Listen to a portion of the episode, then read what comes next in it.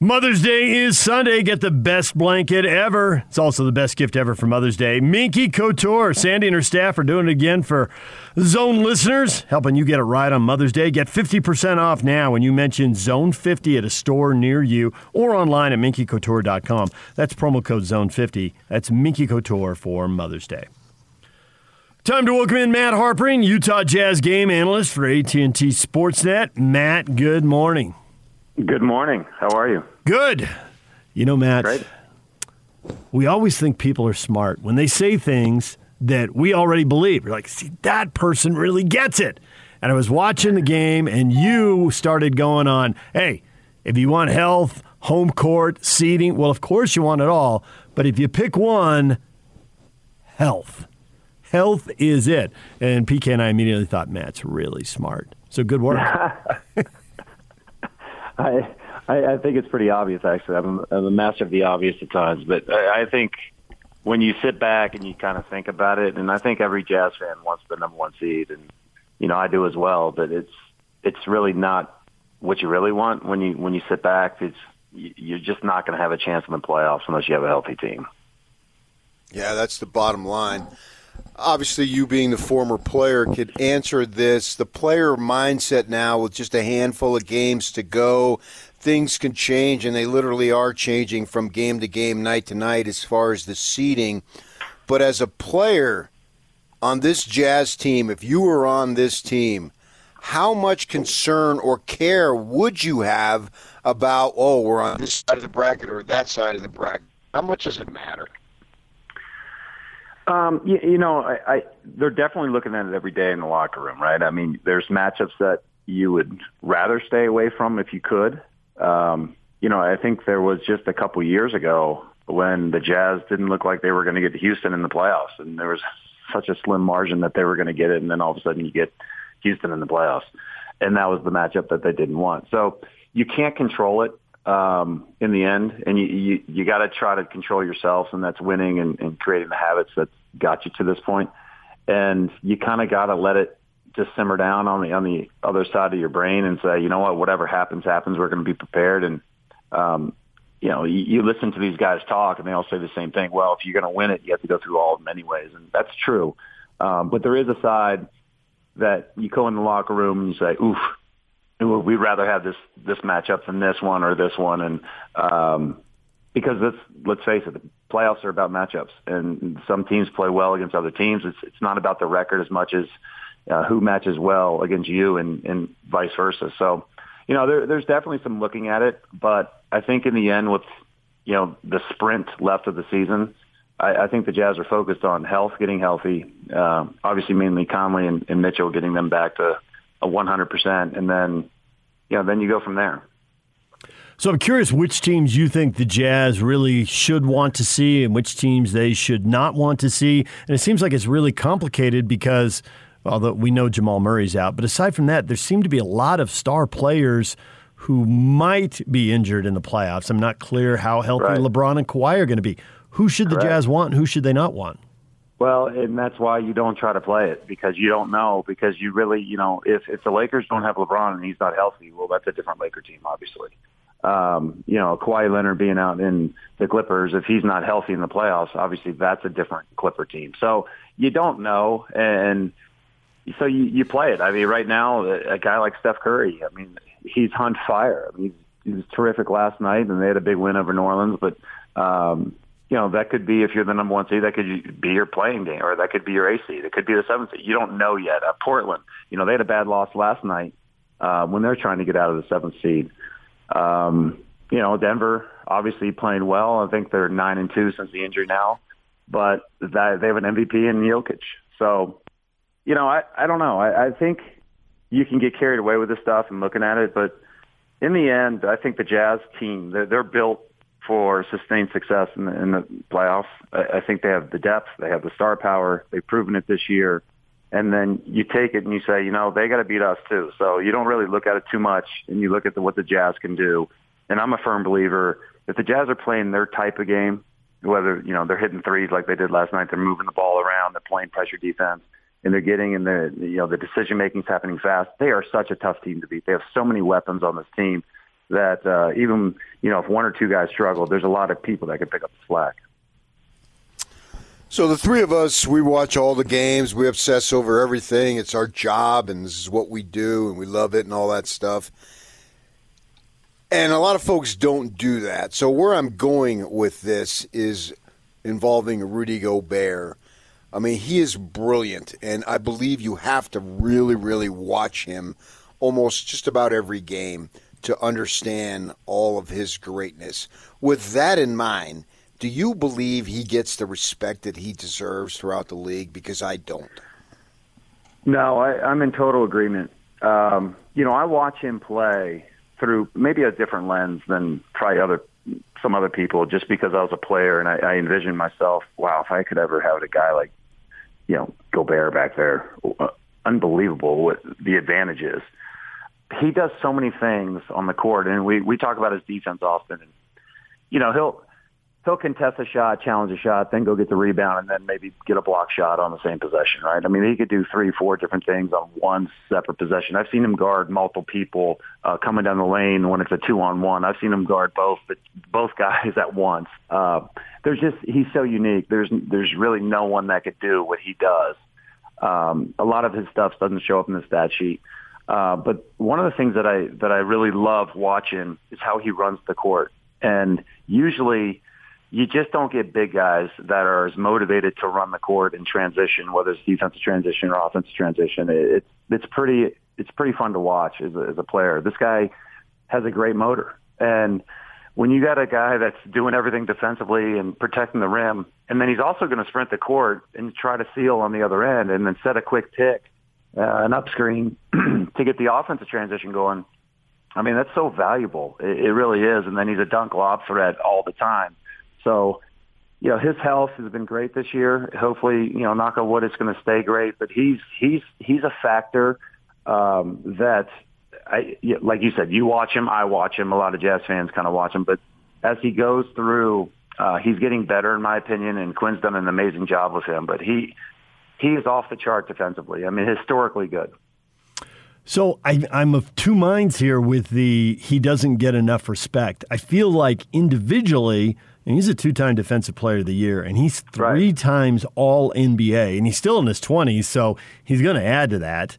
Uh, but I feel like where he doesn't get the respect is I don't feel like a lot of the um, national commentators, whether they're writing for web stuff or they're on T V or whatever, I don't feel like they think he can elevate a team to the championship level. It's like you need right. two wings who score twenty-five points a night. That's the recipe. Rudy's not that. So he's a great player, but then I'm going to dismiss him when I get into a championship conversation. Why is that? Well, I, I think he's at a prove-me stage, right? I mean, it's great if you want to do this in the regular season, but now everyone's saying to Rudy and, and you know, the national media and, and saying, well, okay, let's let's prove in the playoffs. Let's get out of the first round. Let's go to the second round, get out of the second round, and see what happens. Does it work?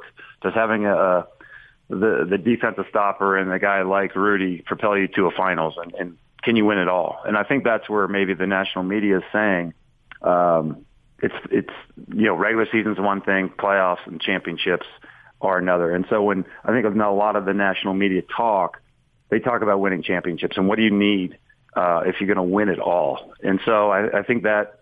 Uh, and that's just something Rudy just hasn't done yet. I mean, he's young. He, he's been in the playoffs quite a few times with early exits. So, um, you know, let's see what happens this year. I mean, I think he's ready for it.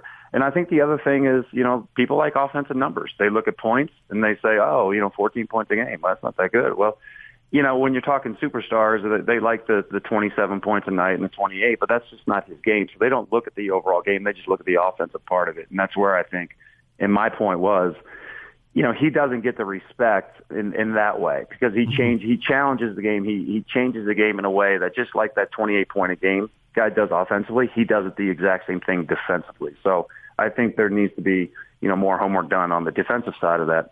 And then, you know, I've heard the national media talk about his contract and, you know, even Shaq said something and some other ex-N B A players say stuff like, oh, well, look what you can do, you know, if you just average these numbers. And, you know, that's just out of context, not fair. Yeah, totally. That's what I was saying. That's the whole point. As far as health, is Conley's hammy your number one concern? Um, I mean, it's it's certainly up there. Um, but uh, to me, number one concern is Donovan Mitchell. I mean, he. I, I think you you got to have Donovan in the playoffs, and you know, obviously, he's looking like he's coming back soon, hopefully.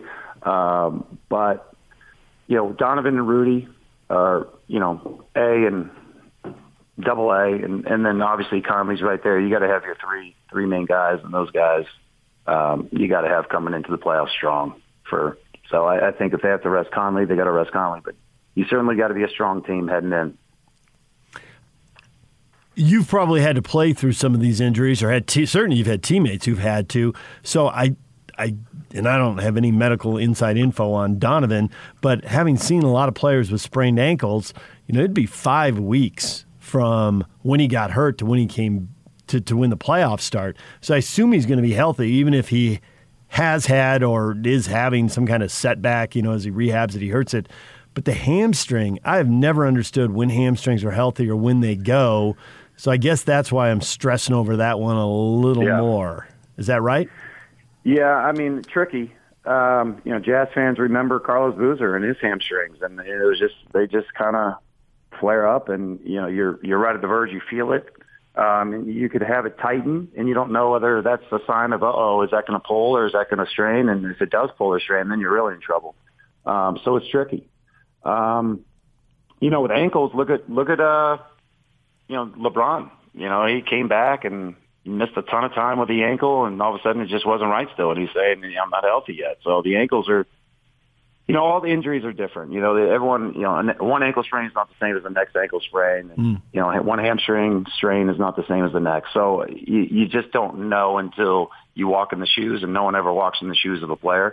Um, so it, it's tough because that's why the Jazz have a great medical staff, and you, you trust what you got there. And, um, you know, injuries are part of the game. And it used to be you played, and if you were, you know, eighty percent, you go out there and play and give it your all.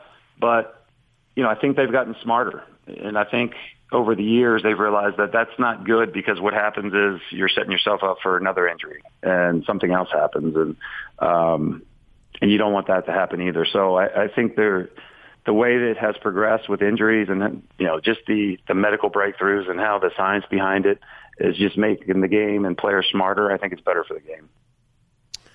Assuming that they have their health, and something that we all certainly want to have happen, and really for every team, and then let the chips fall where they may, but assuming the Jazz have their health, I'm looking at, you know, I don't know what's going to happen, obviously, and you could play well and still lose because there's some good teams out there. But if they've got their health, I think that the only thing that really would concern me as far as derailing them from winning an individual series would just be a team-wide shooting slump from three. Is there anything True. else there? Am I missing anything?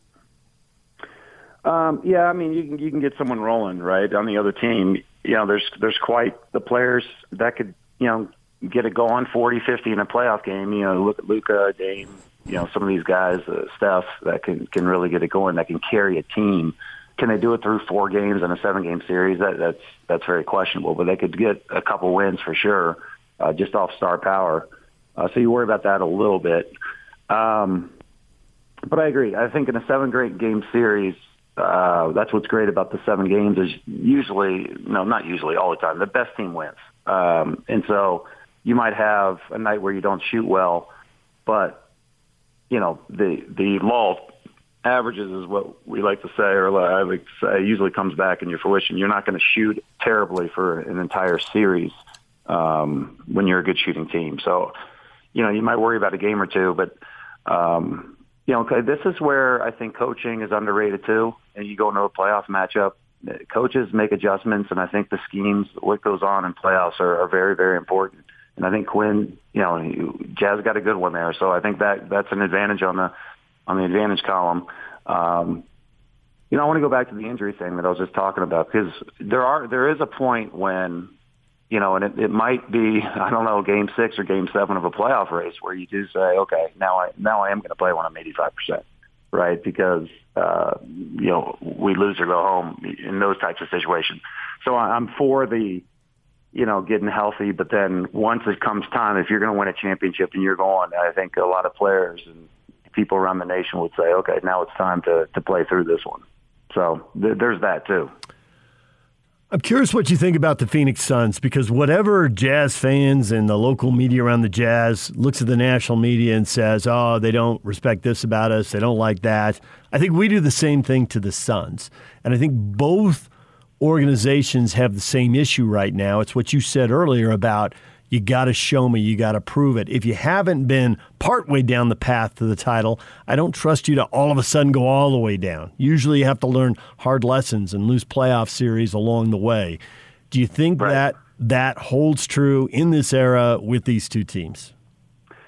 You know, I, I do. Um, I think the the same rhetoric goes with, with Phoenix. I, I don't think, you know, people around the league and, you know, it, even if you listen to some of these players talk, whether it's LeBron or, you know, Kawhi or some of the players on other teams in, in the Eastern Conference as well, you know, when you've been there and you've done it, you're not worried about seeding. Uh, they're just like, okay, get me there and then we'll figure it out because we've been there before. Um, guys, teams like Phoenix and Utah, I think they do need the home court. I think they do need the edge of having, you know, when things go wrong in a series that you, you know you got, you know, your fans behind you and you got, you got the extra game. Um, But you're right. I, you know, Phoenix, they're young. You know, Ayton's very young. Booker hasn't really proven it in the playoffs. You know, Chris Paul's been up and down in the playoffs, but, you know, has never, you know, never won it. So, you know, Bridges, they, they're they're very similar. They're good as a team, though. And so they can beat you with their team. And uh, I think they're underrated. I think you go in there and you say, okay, well, you know, even though they don't have the experience, I think they're well coached. I think they have a good scheme. I think I like, you know, they, they play a certain way, and it's going to be hard for them to lose because of the way they play. And it's much like the Jazz. So, Suns are good. There's no doubt about it, and big surprise yeah. team. As far as the Jazz, I give you two seed and full health. What percentage would you quickly sign off of it? Would it be like eighty, ninety, one hundred percent? What would it be? Who's the seventh seed? I don't know. I can't guarantee well, that. When you come up with that answer, I'll, I'll give you my answer. that's a, that's you even know, more difficult to determine on stuff. the ab- below than it is yeah. above. Well, I mean, you look at the Lakers. Uh, they're a couple games out of the seventh seed. Um, you know that that's a big whoa. Really? I mean, it's it, yeah, that's true. I mean, they're thirty-seven and twenty-eight. You know, Portland's thirty-six and twenty-nine. I mean, there's not a lot separating one game, and without LeBron. You know, Schroeder's in the protocol for ten, fourteen days. And so, you know, it, a lot of stuff can happen. But can you imagine, uh, you know, if the Jazz fall to two and the Lakers go to seven, a two seven first-round matchup?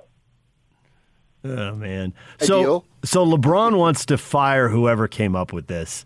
I think it's I think it's minimizing tanking, and the only people who've been up so upset so far are Mavericks and Lakers, who think they should right. be better than seven, but are in danger of possibly finishing seventh.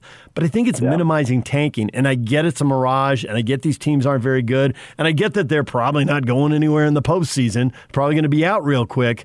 But to the degree we don't have teams mailing it in and playing G League lineups right now, I like it. I totally agree. I, I'm all for it. And, you know, I think it's great for the league. It, it creates interest all the way down to the nth game.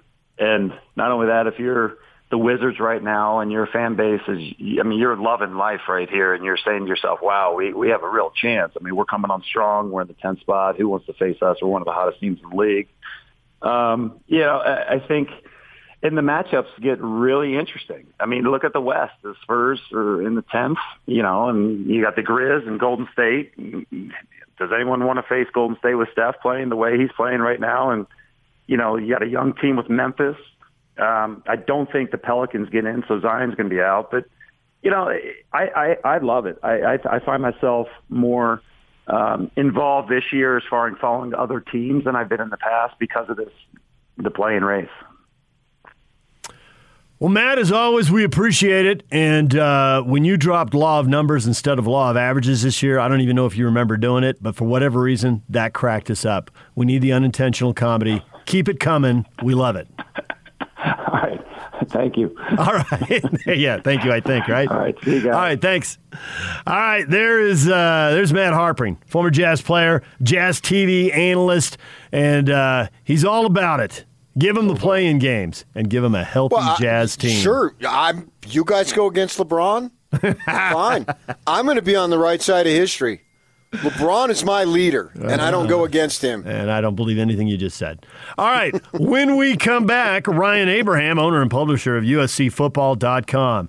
U S C, should they be the pick to win the South? Are they better than Utah and A S U? Or the door is open, and other teams just need to walk through it because S C isn't all that. We'll talk with Ryan Abraham next. Stay with us. Now let's get this party started. This is Hans Olsen and Scotty G on the Zone Sports Network. What do they sell cocaine by nowadays? So you can get twenty lines from a single gram. For a heavy user, cocaine addiction can cost about one hundred twenty dollars a day. So yeah, if you're dropping twenty lines a day, you got a problem. This is going to cause a rift. Say if you're dropping twenty lines a day, you have a problem. I think if you're dropping a line a day, you've got a problem. I don't think it takes to get twenty uh, lines. Serious problem. If you're around ten, then no, you're, you're okay. Going by this little chart, they said you're good. You probably have a problem if you're doing any lines. Of course, like, no lines is acceptable. Hey, I'm telling you right now, there's some listener out there that's doing five to ten lines a day, and he's like, "Yep, Scotty's right." See, I don't have a problem. I don't have a problem. So the unintended consequences of me reading that on the air is that somebody out there is like, eh, I'm good. This better not end up as a promo. Hanson Scotting, weekdays from ten to two on ninety-seven point five, twelve eighty The Zone and The Zone Sports Network.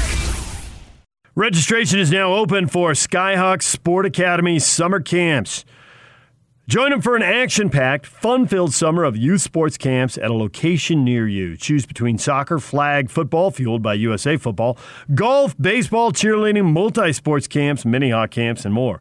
Find program information and register today at w w w dot skyhawks dot com. Time to welcome in Ryan Abraham, owner and publisher of U S C football dot com. Ryan, welcome back to the show. Thanks for uh, having me on. It's uh, kind of a shame to wrap up uh, spring football, but it was nice to get a little bit of normalcy, and uh, looking forward to what's going to happen this fall.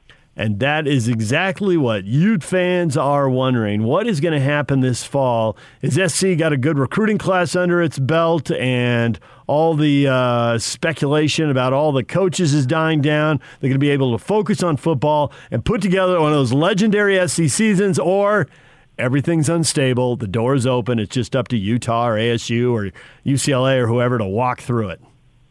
I think the short answer is yes to all of that. But I think there's uh, they've done some good things in the offseason. I think bringing in Mike Bone, they've you know realized some of the shortcomings uh, within the athletic department, especially the football team. They've bolstered the recruiting staff. They've made sure that Clay Helton brought in competent assistant coaches, not just familiar faces that they he's worked with before. So I think everything around Clay Helton has been upgraded, and we saw, uh, you know, the spring football the last, you know, five weeks. It was a lot more physical than anything we had seen before. Uh, the roster is still pretty good. They lost seven guys from the team last year. You know, five got drafted and two signed as undrafted free agents. You know, so certainly losing some production, but there was it's a lot deeper of a spring roster than we've seen in a while, and the schedule's not that difficult. So everything's set up for like that legendary kind of run uh, that they made, you know, like an, after the two thousand sixteen season going to the Rose Bowl. That potentially could happen, but you also still have, you know, Clay Helton's running the show, and there's a lot of uncertainty, you know, just around that. Is there going to be those, you know, classic U S C just let-down games where they lose games that they shouldn't? Uh, but the schedule in twenty twenty-one looks so much easier than the original twenty twenty-one. There's no Alabama. Uh, you don't have Oregon. You don't have Washington. So it's set up well for them to make some kind of run. Will they? That's a great question. Okay, so with spring ball being done, you can choose one Drake. Are you re- uh, re- uh, choosing defensive star Drake Jackson, offensive receiver star Drake London, or Drake the Rapper? Well, for me, if it's personal, like, yeah, let's have Drake the Rapper have some concerts in my driveway or something. That'd be great. But I... That's a tough one. I mean, those are the two guys, if you're looking at, that, that were absolute studs and stars on both sides of the ball. And they've typically had a, a deeper receiver group than I think they have this year. There's a lot of unproven talent. So I'm going to go with Drake London. He's been you know, just a stud uh, out there. For Drake Jackson, I mean, he's amazing too, but They do have Corey Foreman coming in, the number one player who played with him in high school. Could sort of be the Drake Jackson replacement. I don't see the Drake London replacement right yet, so I'll go with Drake London. So watching a little bit of that uh, uh, spring game, I'm curious what you think of the battle for the backup quarterback slot. Obviously, we got a local guy here from Utah involved in this. I mean, Slovis is the guy, but if he goes down, does the whole season go up in smoke, or is there a chance that they could st- they got enough talent, they got somebody who can step in and take over?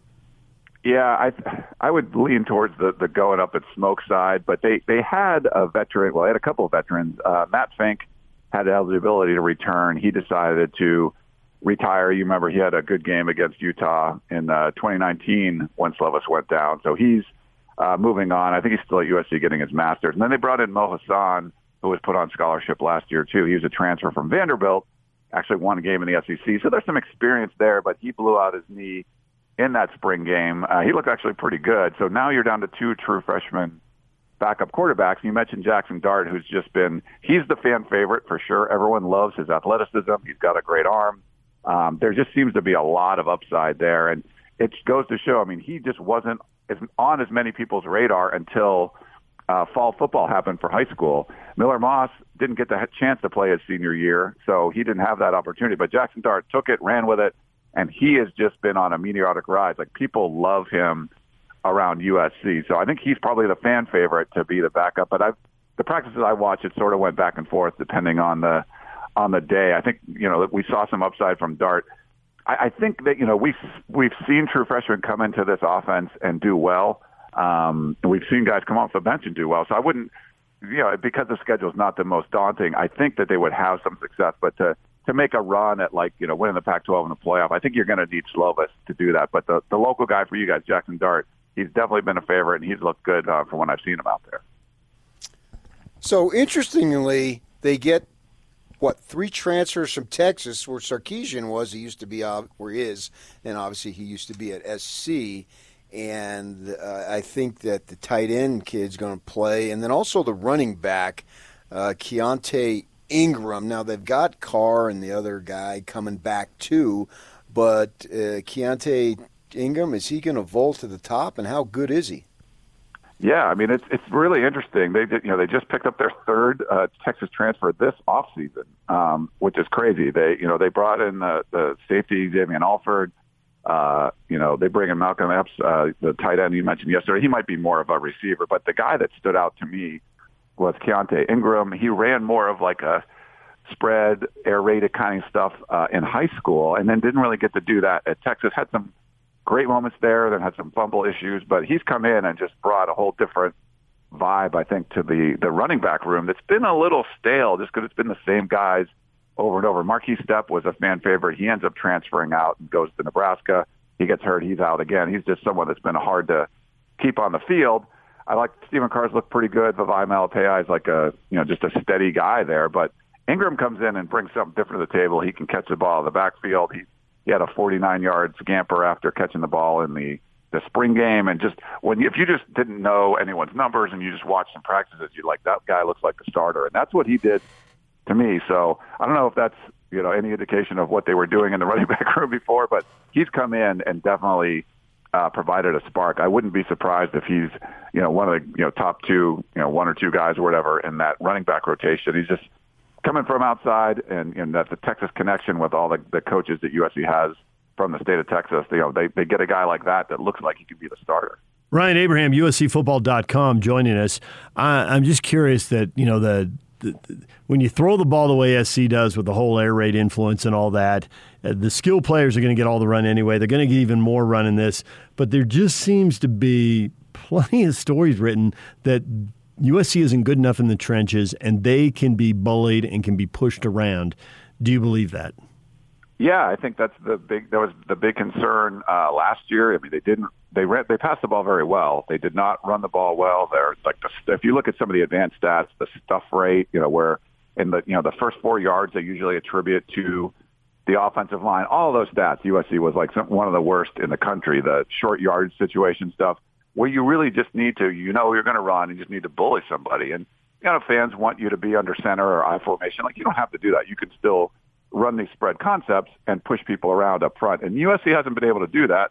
And maybe the biggest concerning thing is U S C's had a first-round draft pick from the offensive line the last two seasons in a row and still has had uh, you know troubles running the football. They got a deep offensive line room. I think there's nineteen guys on scholarship, and they're probably still looking to bring in a, a transfer, maybe a ready-made left tackle that they can get from somewhere else. But it's it's definitely a concern. They've mixed and matched a, a little bit, and they, you know they got four starters basically back uh, from last year. But it just hasn't seemed to, to get you know everything get put together. And then they brought in a, a more of a spread guy uh, and Clay McGuire, who's you know worked under the Mike Leach system and is familiar with the air raid. So I think that's probably two years overdue that you had a spread offensive line coach with your spread offense. But they're doing that now, and we'll see what the, you know what kind of fruit that that bears. But I think he's got some good tape to watch all of these young guys and see where they fit, and then in the fall kind of put people in place and, and pick the five best guys. But yeah, it's to me that would be the biggest concern. I mean, if they got plenty of skill talent. You got Keontae Slovis, who's you know, already a twenty twenty-two draft high projection guy, but they need to be able to block some people from. You can you can run the spread offense and have guys open and throw in complete passes and stuff, but if you really want to be successful, you're going to have to run the ball when people know you're going to run the ball, and they just haven't been able to do that the last few years. Okay, and so you can argue that the spring game was a little bit of good news, bad news, and the offensive line being more the bad news. But the good news in the trenches, the defensive line. We already mentioned J- Drake Jackson. You spoke about Corey Foreman, who I believe is considered the nation's number one prospect, kind of a Thibodeau kid that we see at Oregon, who will be a high draft choice this season. I'm hoping he actually actually opts out and prepares himself for the draft. No need to play for the Ducks this year, but that's my own personal bias. And then I throw in guys like Tui Pelotu and uh, what's uh, Sikona and, and Lichtenstein. It looks like they're pretty well loaded up front defensively, though. Yeah, the, I like the defensive line. They brought in Vic Soto um, last year, and he was a younger, less experienced assistant coach, I think only three years, uh, working under Bronco Mendenhall, who he played for. And just he looks like he could play right now. He, I mean, I, I don't think anyone on the team could beat him up. I mean, he's huge. He's always wearing, like, uh, you know, tank tops and is screaming sack, sack, sack. I mean, he brings so much energy, and it's just – You're like you like that kind of coach, but then can he really develop these guys? But these all the young guys look better. You mentioned Tuli Tuipulotu. His brother just got drafted, yeah. uh, coming in, and he's just been an absolute beast out there. Someone was like a three-star guy coming in. They was like, oh yeah, his brother's playing at U S C. Man, uh, he's been great. And Jay Toya is another one, a freshman coming in. And when you see some of these young guys really, you know, impressing, um, I think you have to attribute that to, I mean, you know, pretty good recruiting, but also the, the development they're getting and how the, you know, just that he, he's getting these guys to gel together. So I think Vic Soto's done a nice job. And you got a guy like Caleb Tremblay, who's a redshirt senior, you know, transferring out of the program, going to, to Tennessee. He probably would have played, but wasn't getting as much run as some of the young guys. I think that's a, you know, pretty good, you kind of attribute that to, man, you got to, you got to bring it. Just because you're senior doesn't mean you're going to play. So I think they, they're in a good direction with the, with the defensive line. And like you said, you know, Corey Foreman coming in is certainly going to help, but I, I like the way they've developed that. I think they've done a much better job developing those young defensive linemen than they have uh, the offensive line the last couple of years. Ryan Abraham, U S C football dot com, joining us. So I don't want to overstate this. You know, U S C has rivalries with Notre Dame and U C L A, but there's seven games on the home schedule. Utah visits on October ninth. B Y U visits on November twenty-seventh. Given past results, U S C losing in Provo a couple of years ago and several losses to Utah up up uh, up here. Is there any juice for those games? How, how do U S C fans look at those games? Yeah, I mean, I think less so for the B Y U game. I mean, they were pretty upset uh, to, to lose that game going on the road. But, I mean, the Utah one is somewhat, I think that's where U S C fans circle it all the time. I mean, they, I think if they played B Y U more, you would get a little bit more of that. I, don't, I mean, there'll be some kind of revenge factor or whatever. But the, the Utah game, just because it's a, a divisional opponent, Um, you've seen so many, you know, good games, and the home team has, has won a whole lot of those ones. Um, I think that's one that U S C fans have, have circled. And, and Utah's one of the programs where you're like, oh, they, you know, lost quarterback, lost running back, lost a bunch of production, but you still know they're going to be great on the lines. You're still, there's always going to be, you know, Kyle Whittingham is uh, is just such a, such a great developer of talent. They always are able to kind of reload and do their kind of system and, and make it work and, and make it tough on teams. And I think U S C fans uh, realize that. So you can say, oh, Arizona State's on the rise or U C L A looks better. But, you know, I think U S C fans know that if you're going to win the South, it's got to go through uh, Utah. And, you know, winning the division for two years in a row, uh, I think that got a lot of Trojan fans' attention. So, I, yeah, I think that's the one, if you're going to talk about a Pac twelve South game, is U C L A because of the, the rivalry and stuff. But the Utah one, I think, is the one they always look forward to because they, you know, they know it's it's really important as far as trying to win the Pac twelve. So you talked about not having uh, receiver depth. We already talked about one receiver. How about Bruce McCoy? Is he ready for a breakout?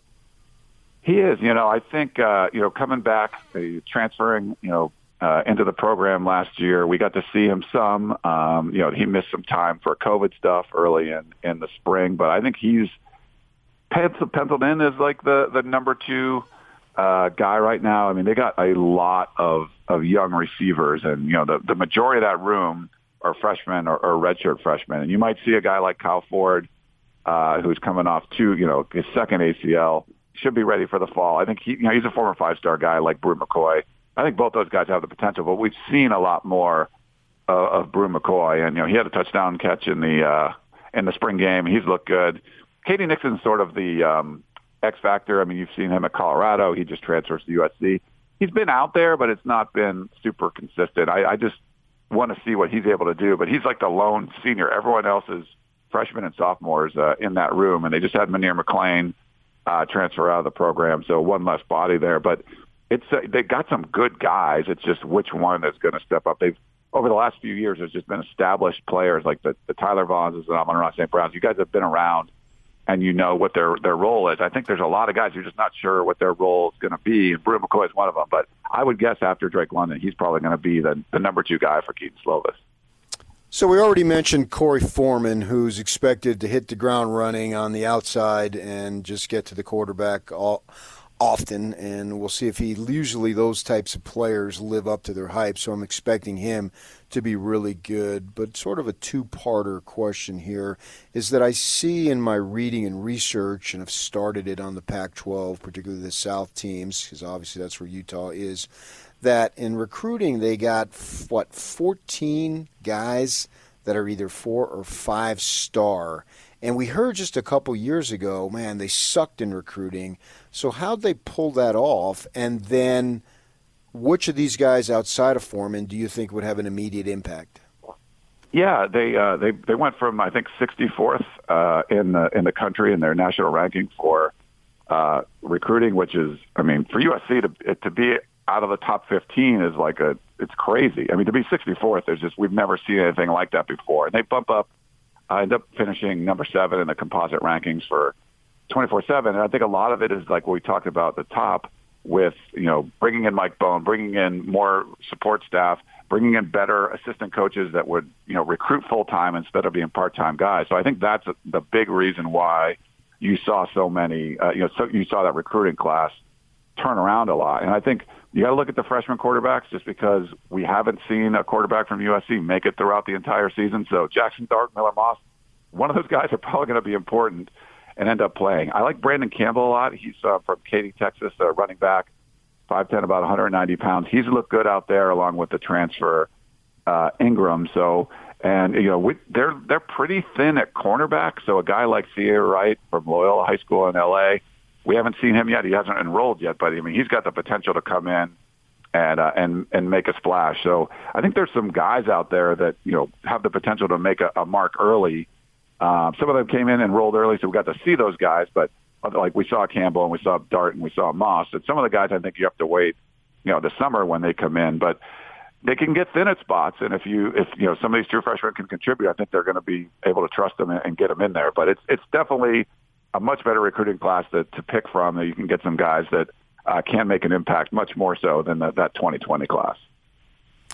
Well, Ryan, we will talk to you again as the season gets closer, and if the Trojans aren't five and oh when they host Utah on October ninth, then uh, you know we'll be asking about Clay Helton's job, job status because obviously four and one is unacceptable for the U S C faithful. They're writing too big of checks. You're right about that. Even five and zero, they'll probably be complaining. So that's uh, probably true. That's the season, man. Until something big happens, if they make the playoff or something, or you know whatever, like that's that's pretty much my day hearing about fans being upset with Clay Helton. Ryan, we appreciate it. Thanks a lot. Oh, thanks for having me on. You can check out Ryan's work. He's the owner and publisher of U S C football dot com, and uh, we appreciate him coming on as often as he does. All right, we're going to take a break. When we come back, the Utah Jazz, one down, one to go with the San Antonio Spurs. We had Matt Harpring on earlier this morning offering up a few opinions. We got a lot of people hitting us up on uh, Twitter and Facebook, uh, reactions to the win, and one bizarro reaction and a particularly hilarious response. We'll get to that next. Stay with us. The Big Show, the Big Show. With Jake Scott and Gordon Monson. Have you showed Lisa this story? No. Will you put the headset on her and show her that story? Okay, now you be respectful while I'm gone, okay? Okay.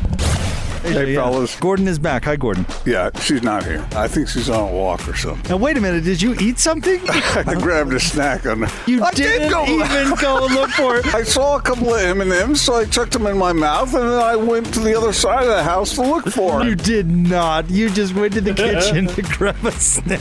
It's okay, isn't it? Sure, they're waiting on there for me, but heck, I'm oh, hungry. Might as well, yeah, eat some. No, I got a snack. Catch The Big Show weekdays from two to seven, presented by Big O Tires, the team you trust, on ninety-seven point five, twelve eighty The Zone and The Zone Sports Network. Join Hans and Scotty G Friday at the Warehouse from ten a.m. to two p.m. Prices so low, it'll blow your mind. Boom! Question of the morning. How nice is it to put a whooping on the San Antonio Spurs? And Jeff tweets back at us, we didn't whoop the Spurs last night. We lost to the Lakers. And that tweet is a quote tweet, P K, and he's quoting Irvin Magic Johnson with the blue check mark and five point one million followers because Magic tweeted out, Anthony Davis was huge tonight without LeBron and Dennis Schroeder, scoring twenty-five points in the Lakers' big win over the Jazz. Magic? Madge. Magic? Do you actually know who the Lakers played? Because it wasn't the Jazz. Well, that's so typical, man. We are in their heads. They just can't get us out of their minds. They know we're there, and they know the title goes through Salt Lake City, Utah. The championship, man. You want to win it, you got to beat our guys. Don't be giving me, oh, who they're going to play in the seventh seed. Who cares who they're going to play in the seventh seed? Bring them all on, and we will defeat them. I really believe this is our year. Jazz, Nuggets, that's all the Mountain Time Zone. Flyover states. Psha. Or is it nothing but just disrespect? Yes. Because, yes, it's the Intermountain West, and I don't know one from the other. Rocky Mountains, Wasatch Mountains, it's all the same thing. Whatever. Lakers won. We're all that matters. Signed, are, Irvin Magic Johnson. Are not the Wasatch Mountains the Rocky Mountains? Well, I don't know. I'm in L A. Let's go to Redondo Beach. Isn't that the same as Manhattan Beach? No. Where are the San Gabriels at? It's over there by the Rose Bowl. No, you're slumming it if you go to Redondo. Please. Huntington? Redondo's for the uh, little that's people. That's a little bit too far away. Yeah, that's all the way down in Orange there. County. Please.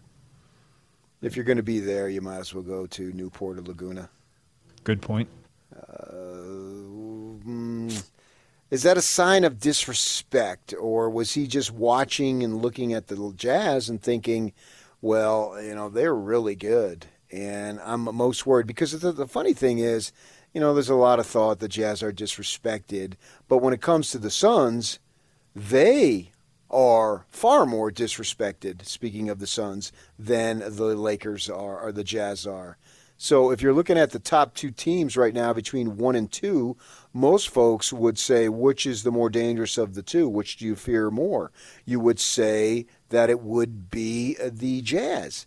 So maybe he was thinking along those lines, or he just screwed it up, and uh, I don't maybe know he what was, he was thinking. He may have been watching both games, on flipping back and forth on his uh, – his N B A uh, package, you know, watching the N B A ticket or whatever, and just put in the wrong team. Well, they, they, they, attention. the yeah. Laker-Nuggets game obviously was far more competitive.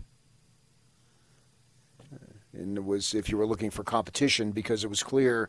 And I was checking out that game, too. I was flicking over because it was obvious that the Lakers, I mean, the, the Jazz were going to win that game. I mean, that was one of these games that was never in doubt. pretty much from start to finish. That was amazing in that way. Uh, once the Jazz got going, I thought, man, they've, they've got this, and they're going to just continue to do what they do and are doing, and that's exactly what happened. Whereas the Laker-Nugget game, I kept waiting for the Nuggets to make a run because the Lakers have been slumping, and given the fact that the Nuggets have been playing well, I expected the Nuggets to win. Now, they did. Now, this is a big win for the Lakers, no doubt. See, the Lakers needed a dose of confidence. I don't think that the Jazz needed any reassurance whatsoever. This is what they do usually, and I, notwithstanding the two Minnesota losses, because that, that flies in the face of what I'm saying, but I do think that they've got enough talent to beat the average teams. Enough talent minus the two starters, obviously. So I, starters, I think we all did. think that, and we've all argued that, but they lost to Minnesota. They lost to Minnesota again. You got me they there. Were, they were hanging on for dear life against Toronto. Now, they won it, and a win is a win, and you just add up the number okay, of wins. You're not going to blow out teams. So. But the Spurs looked and felt different than the Raptors game, certainly well, both should. the Timberwolves games. The Raptors were in town for a day. You weren't. You played back-to-back. The, the, the explanation is obvious. It has nothing to do with the players or lack of talent. Toronto was in town, did not play on Friday. You played on Friday, had to fly back, play Saturday, and then the, just the reverse. You were home resting, and the Spurs had to play at home, get on a plane, and fly back here. If you're looking for a test, it'll come tomorrow, because all things are equal in that regard, but they were clearly unequal.